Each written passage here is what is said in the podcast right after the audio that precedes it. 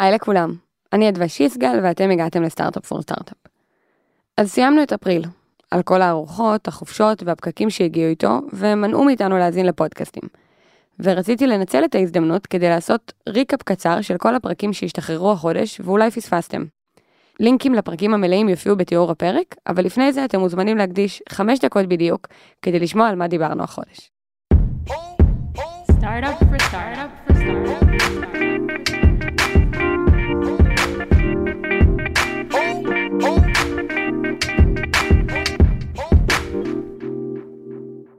התחלנו את החודש בלדבר על שיתופי פעולה מוצרים בין חברות, ואיך אפשר להשתמש בהן כמנוע צמיחה. ולצורך העניין, דיברנו עם רן זלמן ועם אמיר כהן, פרודקט פרטנרשיפס מאנדיי, ומי שהוביל את השותפות שלנו עם אפפייר. אמיר וערן שיתפו באיך שותפויות מוצריות מאפשרות לנו לצמוח, איך לזהות את השותף הנכון עבורנו, ואיך עוברים מקולד אימייל למנכ"ל של אפפייר, להקטון בשיתוף המפתחים והנהלה שלהם שהתרחש במשרדים שלנו פה בישראל.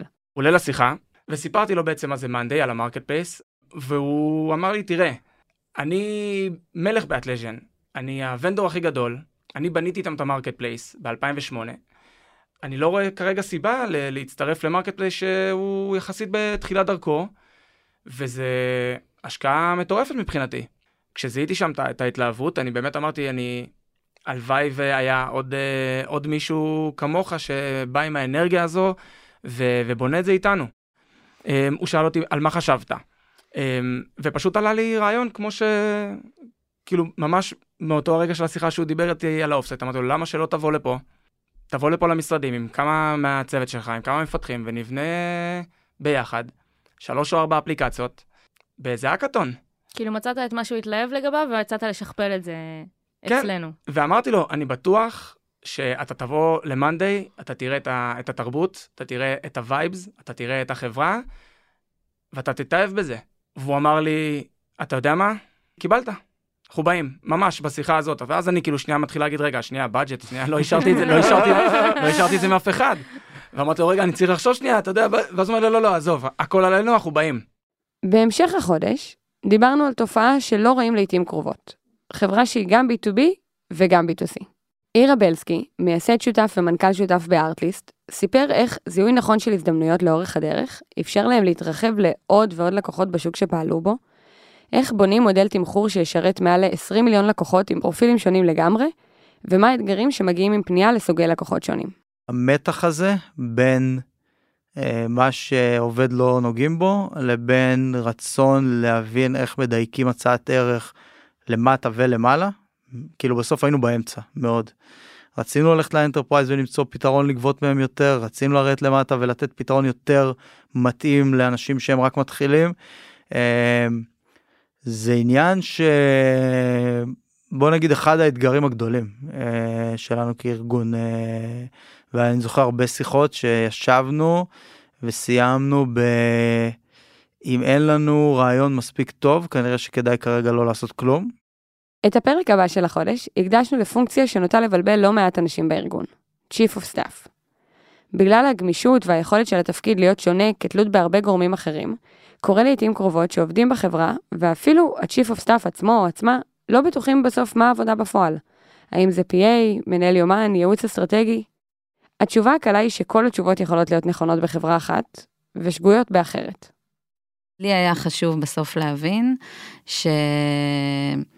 שהתפקיד הזה עבור דניאל הוא תפקיד שיש לו אימפקט משמעותי בבנייה של הארגון, שהוא לא, יש לו את החלקים האופרטיביים, הם חשובים, הם חלק מהיכולת להתמודד עם היום יום, אבל הם לא הדבר היחידי. זה היה ממש חשש שלי לך שאני זוכר, בהתחלה זה שאלות כאלה כללו, איך אתה תופס את התפקיד? ואז איזה החלטות אפשר לקבל בצורה עצמאית? ואז עם איזה ממשקים אני אעבוד ישירות? וכאילו כל מיני דברים שהם בסוף מה השאלה שם, מה המקום שנותנים לדבר הזה, וכמה המקום הזה הוא מקום משמעותי. ואני חושב שהנקודה של, אולי זה עכשיו התחדד לי בזמן שאנחנו מדברים על זה, שיהיה דברים שהם הופכים להיות בניהול של אילך, ש...